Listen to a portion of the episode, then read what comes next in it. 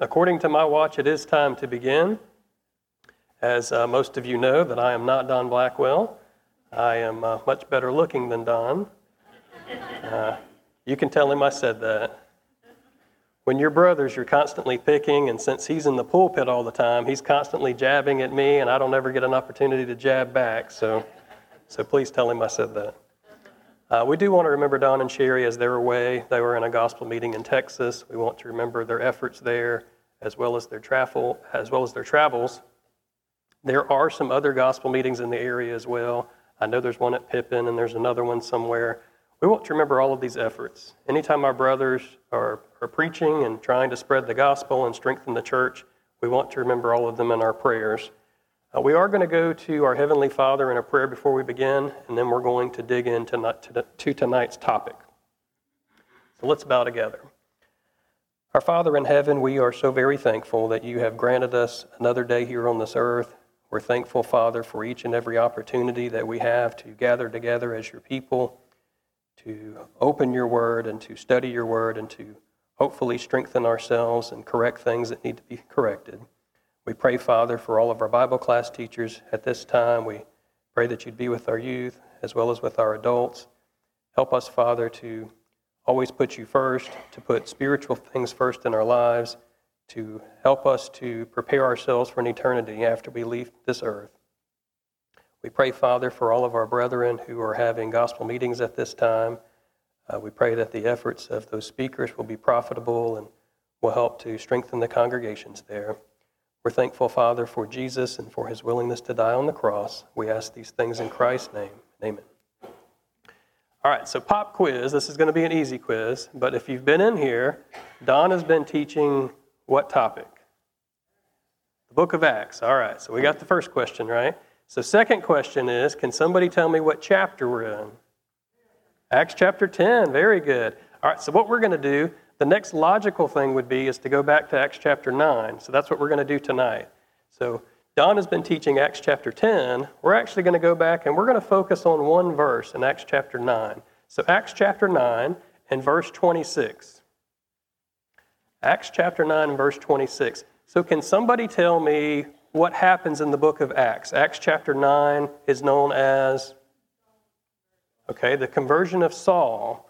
So we see early on in this chapter, we see the conversion of Saul.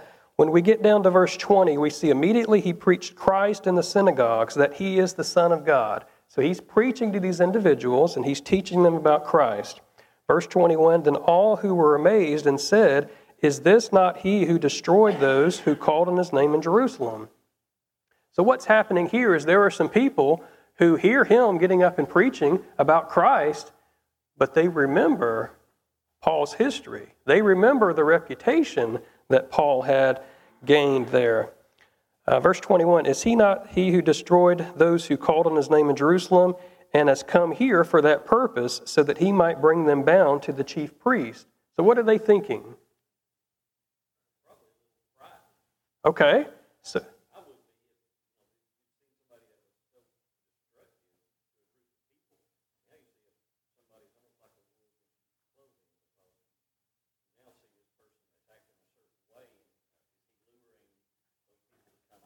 Absolutely. So they're, they're suspicious, right? They know the history of Paul. They hear Paul, Paul teaching about Christ. There's some suspicion.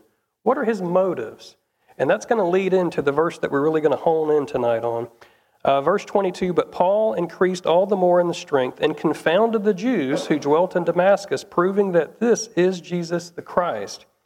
Uh, verse 23 Now, after many days were passed, the Jews plotted to kill him they're upset. Why are they upset? What is it? Okay, turncoat, traitor. So here Paul is, he was on their side, he was persecuting Christians, and now all of a sudden we see that uh, he's, he's turned. He's no longer with them. Now he's teaching different things. Okay, so now let's hop down to verse 26. So this is the verse that we're really going to hone in on tonight. Acts chapter 9 and verse 26. And when Saul had come to Jerusalem, he tried to join the disciples, but they were all afraid of him and did not believe that he was a disciple. So, what we're going to do is we're going to take this verse and we're going to break it apart. So, first thing that we see is, is Saul was trying to do what? He was trying to join the people there. Now, we understand that you cannot join the church. How do you get into the church? Baptism. So, when we are baptized, we are baptized into the church. So, who adds us to the church? God. God adds us to the church when we obey the gospel. Okay, we can look at Acts chapter 2, verse 41, verse 47. When we are baptized, God adds us to the church, the universal church. Is, is Saul here trying to join the universal church? No, that's not what he's trying to do. What is he trying to do? Yeah, local church. He's basically trying to place membership. That's how we would say it today. So here you see Saul trying to place membership. So let's ask the question when somebody moves to the area and they want to be identified with a local congregation, why would you do that? What's the point behind that? Okay, accountability. Accountability, maybe um, I want to be identified with a congregation. If a congregation has elders, those elders are responsible for my soul. Imagine if you move to a congregation and you don't identify with the congregation. Maybe you visit different congregations and this goes on for years. Is there a problem with that? Yeah, that's not the way that God designed it. God designed it for us to be members at a congregation and for the elders to be able to look out for us, to make sure that we're fed properly, to make sure that we're protected. That's the role of the, of the eldership. Now, think about it like this too. Whenever I move to an area and I decide to identify with a local congregation, the congregation is made up of a variety of people. We all are members of the body, right? So I work in rehabilitation. Over the years, I've worked with a lot of people who have had strokes. After you've had a stroke, it can affect you in a lot of different ways. What I tend to focus on are more cognitive, visual, uh, upper extremity functioning. After a stroke, if you've had a, a pretty significant stroke and your arm's not working properly, does that affect your body? Yes. It affects your body a lot more than you realize. If your arm is weak, if you have limited movement in your arm, it affects your balance. It affects how you walk. Um, so you think about it from this perspective. The smallest member of our body when it's not working properly, it hinders the performance of our body. There's a direct parallel with the church. We are all members of the body. We all have different roles, we all have different functions, we all have different talents.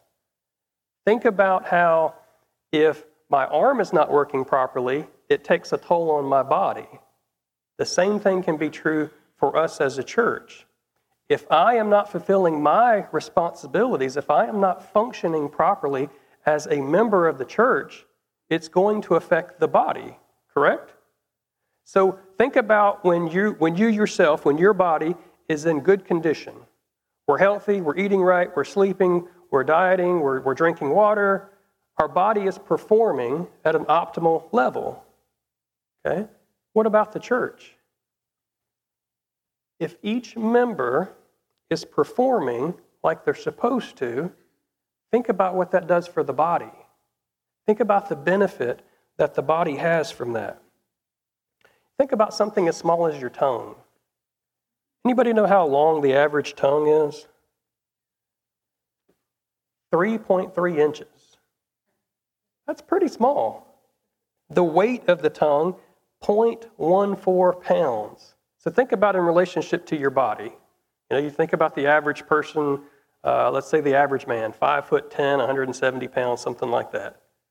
Something that weighs 0.14 pounds, something so small, can do such great harm. Think about if the tongue is not working properly. So we see this a lot with strokes. If the tongue does not work properly, it affects our ability to speak. It affects our ability to chew food. It affects our ability to swallow. It affects a lot of different things. Something that small. So the same thing is true for us in the church. It might be that my function in the church is um, it's not uh, it's not on the, the spotlight like maybe the preacher or the elder, but my role, my function in the church is extremely important to the body of the church, right? And if you have comments, if you have questions, jump in. I'm not one of these teachers that, that likes to get up and lecture, so I like interaction, I like discussion, so feel free to just throw your hand up or comment. Do you know what happens when you've had an injury, when you've had a stroke, when you've had a brain injury? Do you know what happens to the body? It doesn't work properly. So, a lot of times, even in healthcare, we get so caught up in the physical side of things. You know, a person's having difficulty walking, they can't feed themselves, they can't write their name. But did you know that it takes a toll on you mentally, emotionally, psychologically? I could tell, tell you countless stories of people who really, really struggle after a variety of injuries. Sure, it takes a toll on us physically, but there's more to it. The same thing is true in the church.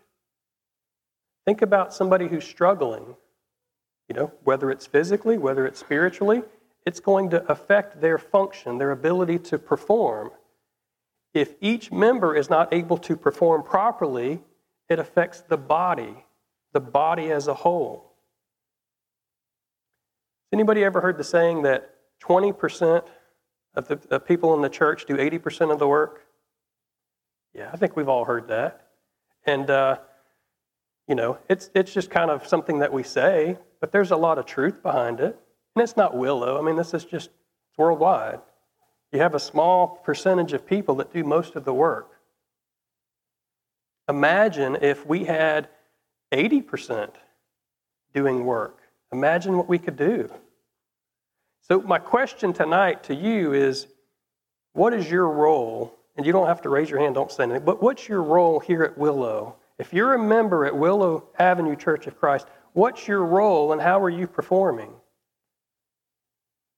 How active am I in the church? Do I show up when the doors are open? And outside of that, I have no communication with anyone, I have no interaction. Just, just think about that for a second. There are many people in this, in this congregation, in this room tonight, who are constantly working here at this church. In the building, out of the building, constantly, constantly, constantly working. Things that you never see. They don't necessarily get the credit they deserve, but they're working really hard. So, one of the things that happens with people who have had a stroke is certain muscles are going to be stronger, certain muscles are going to be weaker. So, a lot of times, what I see when somebody's had a stroke is maybe we're working on feeding ourselves or we're working on, you know, lifting up an object.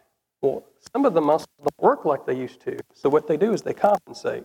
So, they're using muscles that they have. So, their movement might look like this rather than like this.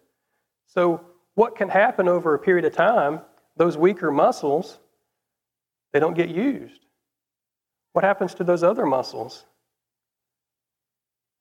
They get worked, and they get worked, and they get tired. And sometimes we can develop different conditions, different issues because of overuse. Could that happen as a parallel to the, to the body of Christ here? Could it be that we have some people who are constantly working and they're working and they're working and maybe they're getting burnt out? Yeah, it could happen.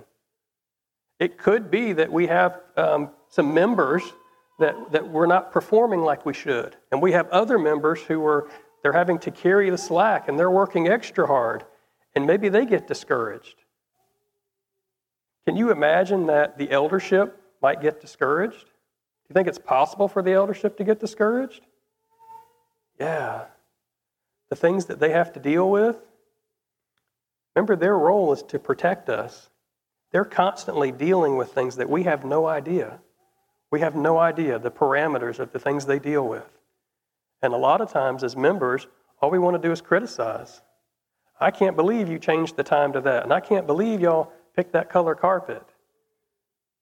The elders can get discouraged just like anyone else. Think the preachers could get discouraged?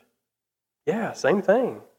You know, we come out and we fuss at Don or we fuss at Ben about, you know, you stepped on my toes. And, and sometimes we, we say it joking and sometimes we don't. But just as our bodies can become overused, members of the church can become overused. They can become burnout. We have to be careful here. We want the church to be the best that it can be. What is the head of the church? Christ. Christ is the head of the church. If the body is not performing, who knows it? Christ. Christ knows when the body's performing properly. If you have a toothache, does somebody have to remind you that you have a toothache? No. Nobody has to say, hey, remember, you have a toothache. Don't forget you have a toothache. No, we don't have to do that. Christ is constantly in tune with what's going on. He knows how we're performing as a congregation. We just need to do some self evaluation on a regular basis. Any thoughts, any questions?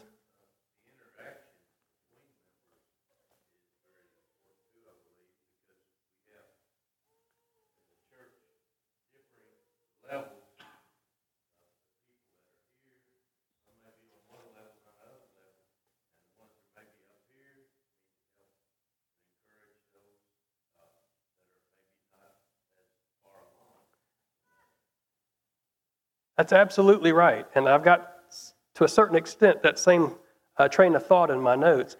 But it's, you know, does your, if, you, if you're right handed, does your non dominant side, does your left hand ever get jealous to the right hand? You know, that right hand gets all the attention, it gets to do all the work. Every, it, that doesn't happen. Why do we do that as members of the body of Christ? Could, could a member of the church get jealous or get upset with another member? It happens. Remember, different members have different capabilities, and we're going to talk about talents here shortly in a few minutes. But, but that's absolutely true, is our bodies work together. Um, and hopefully I'm not going to bore you guys with rehab talk, but when you, look, when you break down skills, so you break down handwriting or feeding yourself or picking up a glass, it's something that we take for granted. It's just a natural movement to pick up a glass and drink from it. I look at that as Okay, I've got to get shoulder movement, I've got to get elbow, I've got to get the wrist, I have to have sensory input, um, I have to know how much pressure to put. There are a lot of things that go into that task, that simple thing that we do all day long, every day without thinking about it. Um, as, a, as a body, we have to make sure that we are performing efficiently. Sometimes we can be busy, but we're not really being efficient.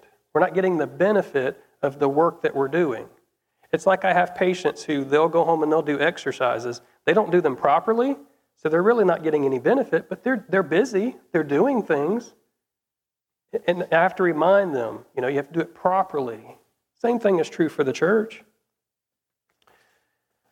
Uh, each of us need to contribute to make the body healthy, to make the body of Christ healthy.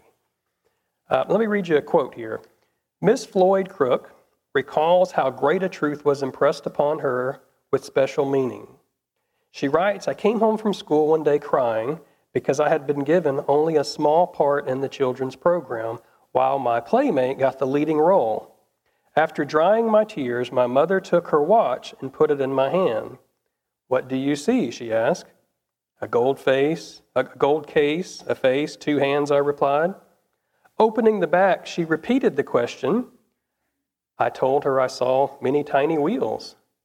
And she said this watch would be useless without every part, even the ones you can hardly see. Right? And it kind of goes back to your point, and that is is we have some people who are maybe more in the spotlight than others. We have other people who are behind the scenes. But every part is crucial to the effectiveness of the body. Right? Um, and it, it takes harmony. Those things not only have to work together, but there's harmony. We, as members of the church, we have to work together. Without, you know, gossiping and the, and the backbiting and all of those things, we have to work together. We have to work as a team. Now we can talk about the, the, the fact that we all have different talents. I will be the first one to tell you that you do not want me to lead singing. You really don't. I have, I hopefully have other talents, but song leading is not one of them. We have other people whose song leading is their forte and they're good at it, and that's wonderful. We all need to make sure that we're living up to our talents. Imagine standing before God on the day of judgment, and God says, You know, I blessed you with XYZ talents. What did you do with them? And it might be, Well, you know, I was a world renowned artist. You think that really means anything to God on the day of judgment? No. I think it's going to come down to how did you use your talents to benefit the church? That's our whole, that's our whole purpose here on this earth.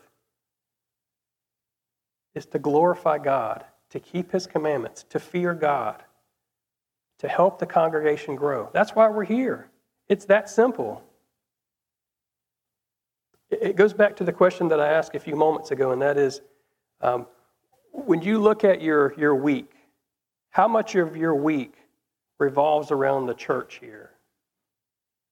How much time do we spend um, interacting with one another or doing things to help the congregation here? On the day of judgment, we all have different talents. Not everybody's going to be a Bible class teacher. Not everybody's going to be a song leader, and I'm thankful for that. Some people are really good. What are some different talents? Let's, let's, let's open the floor like that. What are some different talents that people have? Teaching, okay. Preaching.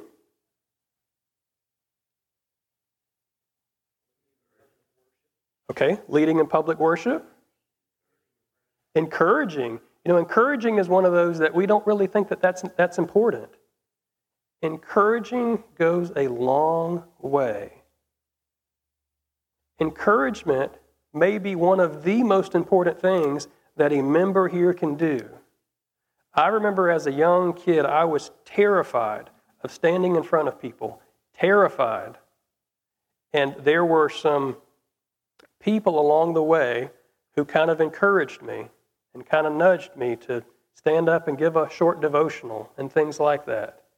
And if it hadn't been for their encouragement, I honestly don't know if I would be standing in front of people today. Encouragement goes a long way. Don't ever, don't ever underestimate what a little bit of encouragement can do. We have some great people who are really, really good at encouraging. Sending cards, just a, a, a polite, um, you know, thank you for what you're doing. When was the last time you went to one of the elders and just said, thank you? I really appreciate what you do. A little encouragement goes a long way. We can all write a note, we can all send a text. Encouragement goes a long way. What are some other things?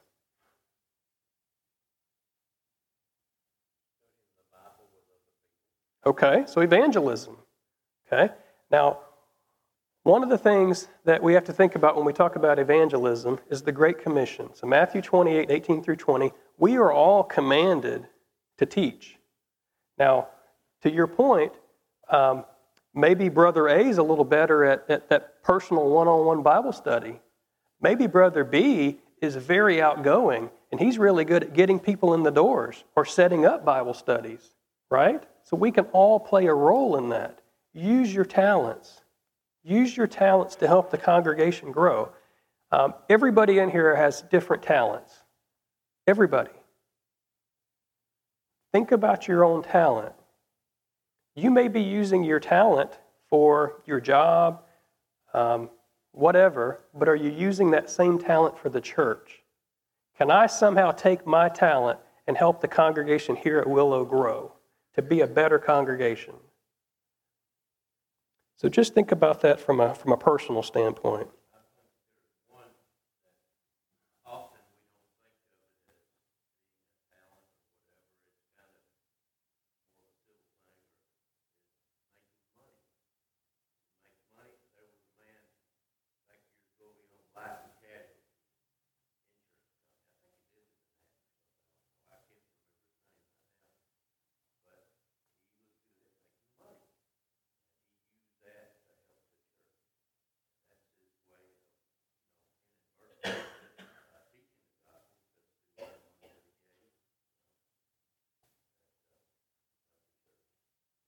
You know, when uh, Rob Whitaker was here and he did our evangelism seminar, uh, one of the things that he said that's really, really important that I think many times we overlook is that everything we do, everything we do should be geared towards evangelism. We should never let an opportunity go by where we're not trying to be evangelistic. We can, we can all do better, and I, I, I know that I'm pointing at myself when I say this, but we need to look. There are opportunities around us on a daily basis that uh, sometimes we just glaze right over. Um, we need to tie things back to evangelism. Okay? Um, any other thoughts, comments before we proceed? Yes, sir.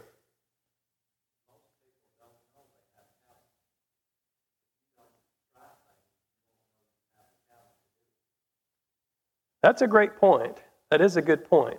Uh, you may be sitting here and you may be thinking, what's my talent? I've often wondered that myself. I can't draw, I can't sing. What's my talent? Um, so, you know, usually I'll just try to encourage somebody, um, and hopefully that helps. But we do. We all have talents. It may be that I have to dig a little bit, I have to discover where my talents are. And the way that I might find out what my talents are is I try a variety of things. Um, and, and by trying a variety of things, you'll, you'll kind of discover what you're good at.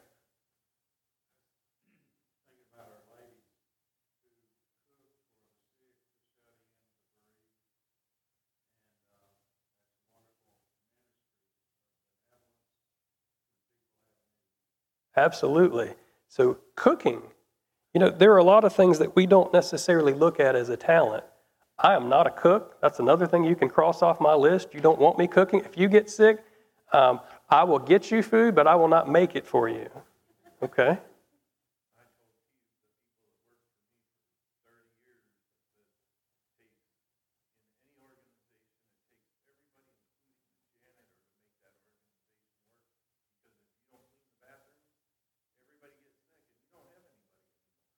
That's exactly right. So that's that's the, that's the, the crux of this lesson tonight. And that is, is that it takes every member, every person is needed.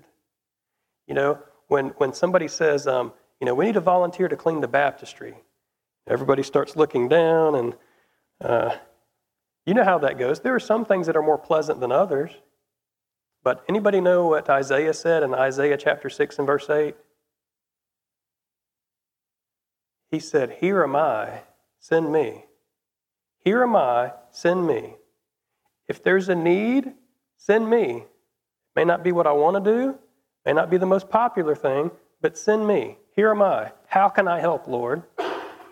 Sometimes we have to, back to Ronnie's um, point, sometimes we have to step up out of our, our comfort zone. Sometimes we have to do things that um, are scary. You know, for the Lads to Leaders, they were talking about being strong and courageous.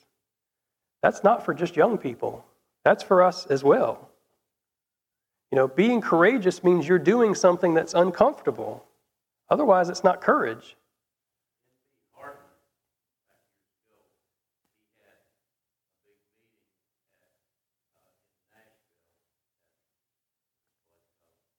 The tabernacle sermons?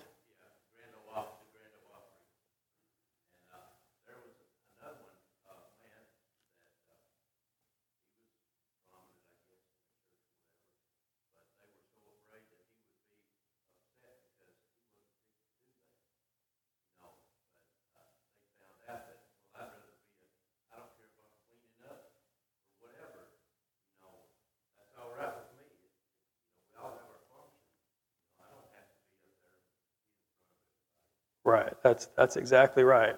Um, I, am not going to be a Guy N. Woods. I'm not going to be, and we could go on and we could list more and more names. I'm not going to be a Foy Wallace. I'm not going to be a lot of these people, but um, I can do something that helps. You know, you need to take the trash taken out. I can do that. Um, we can all play a role. We can all help the, the, the body of Christ grow and operate and perform like it should. So Back to verse 26. So we've, we've gotten through, I think, the first three words. So at this rate, it would take us a couple of weeks to finish the verse. So y'all thought Don was bad. I'm going to set a new record here. So, verse 26 And when Saul had come to Jerusalem, he tried to join the disciples. We talked about the importance of joining, placing membership at a congregation. We can understand that placing a membership means I am saying to the elders, I want to be a part of this congregation. I don't want to be on the roll. I want to be an effective working member of that congregation. That's what I want to be. Okay? Um, so imagine it's been three years since he was in Jerusalem. He had just escaped death when he was in Damascus. What do you think is going through Paul's mind or Saul's mind at this point? He's got people wanting to kill him. He's just escaped death. What do you think he's thinking? Yeah, so you'd have to think um, he might even be discouraged, right? Like, here I am, I'm, I'm, trying to do what's right, I've been converted, and there are people trying to kill me for, for doing what I'm supposed to do, for preaching about Christ. Uh, that's got to be discouraging. Imagine as he approaches the wall. Yes, sir. That's true. That is true. Um, we always want to be around people who are like minded. And that's, you know, I like to chase rabbits, which is why I don't uh, ever cover much material. But that's why we're told in the book of Hebrews that we are to assemble together. God didn't tell us to assemble together on the first day of the week just because it was something that um, it's a social club. We need to be around brothers and sisters in Christ. We need to be around people who are like minded. We are constantly around people every day who uh, have some really strange thoughts and ideas. We need to be around people who understand the Bible as our authority. It's not my opinion that matters, it's the, it's the Bible. So imagine as Saul is approaching the walls to Jerusalem, do you think there might be some, some butterflies in his stomach? Do you think it took some courage on his part to go back to his old stomping ground. Imagine what's going through his head. Imagine he, he passes by and he sees the spot where Jesus was crucified. What's going through his head? Imagine maybe passing by where Stephen was stoned, where Saul was consenting to Stephen's death. Do you think this was hard for Saul? Yeah. I mean, this is, there's a lot to digest here if you're Saul. There's a lot going through his head.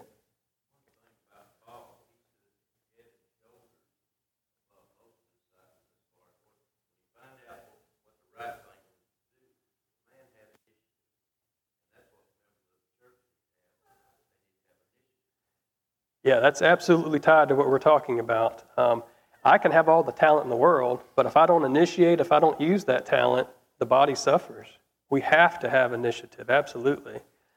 Uh, so think about as he's back on those streets in Jerusalem, those same streets that he had been on many years before. Imagine running into people that used to be in his camp, per se. Those people who used to help him and participate in uh, persecuting Christians. Do you think it's going to be awkward as he starts bumping into people that maybe he knows? And uh, he's, he no longer has that same mindset. Really, really challenging. Do you have a, yeah.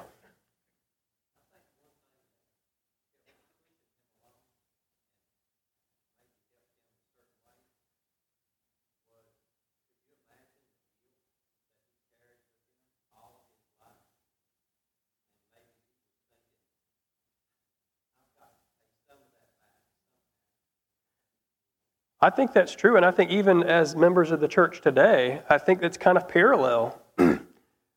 we think about things that we've done in our past. We, we think about before we were a Christian, maybe the lifestyle that we led, maybe things that we've done, and it, it, it hurts us. It, it constantly is on our mind. we have a choice. We can put those things behind us and we can move forward like Paul did or we can let those things become a stumbling block and prevent us from ever um, fulfilling our role and, and, being productive like we should. But um, you know, we don't really think about we don't really think about the, our heroes in the Bible, about them struggling or about them having to overcome fear. I would imagine this was very difficult for Paul to come back and, and see these places where he had a direct influence and a direct role in persecuting Christians. And now he here, here is on the other side and he's looking back and he's got to be torn up inside. You know, why did I do that? He's kicking himself. Uh, what can I do to, to, to help the congregation? What can I do to help the church grow now? How can I convince some of my old peers to, uh, to think differently? How can I teach them the gospel? There's lots going into all of this. Uh, so it shows us uh, the Christians in Jerusalem were a little bit reluctant to receive him, right? So he comes and he tries to join them. They're a little reluctant. Why are they reluctant? Okay, they know his past. Did, did they have a right to be reluctant? Yes, absolutely. You have to think they didn't have Twitter, they didn't have Facebook, so the word didn't get around like it does today. So there may be people who had heard that he was converted, that he was now preaching for Christ. There were probably a lot of people who had not heard that he had been converted. Um, so think about the, the brethren there. Here you have Saul showing up. They know his history, and he's wanting to join them. What's this all about? Like, uh, is this all a hoax? Is he going to come in and then he's going to persecute us? Like, there's, there's definitely some fear there.